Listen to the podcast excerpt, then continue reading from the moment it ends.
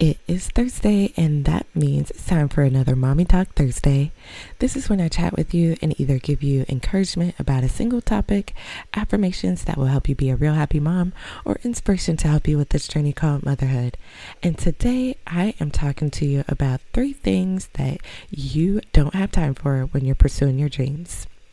Now, I know that you may have some big goals or big dreams, whether it's potty training your kids, starting that side hustle, getting renovations done in the house, whatever the case is, big goals require commitment and focus.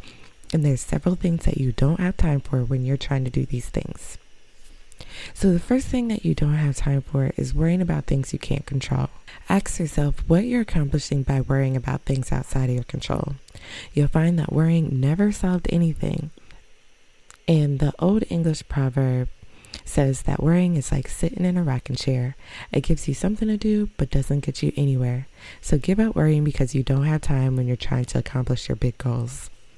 The next thing is worrying about the opinions of others. Now, people think about you less than you imagine. When you're trying to accomplish something challenging, you don't have time to worry about what others think. Plus, what others think of you is none of your business. And lastly, you don't have time to waste time in general. So, big goals require time, and you simply don't have time to waste on trivial things. So, keep a record of how you're spending your time for one day.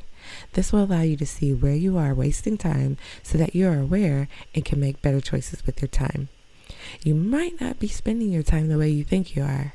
And I get it, it's a lot to do in one day, but we all have the same 24 hours, so let's make sure that we're utilizing our time wisely. So, there you have it three things that you don't have time for when you're pursuing your dreams. That's all I got for this Thursday. I will catch you on Tuesday.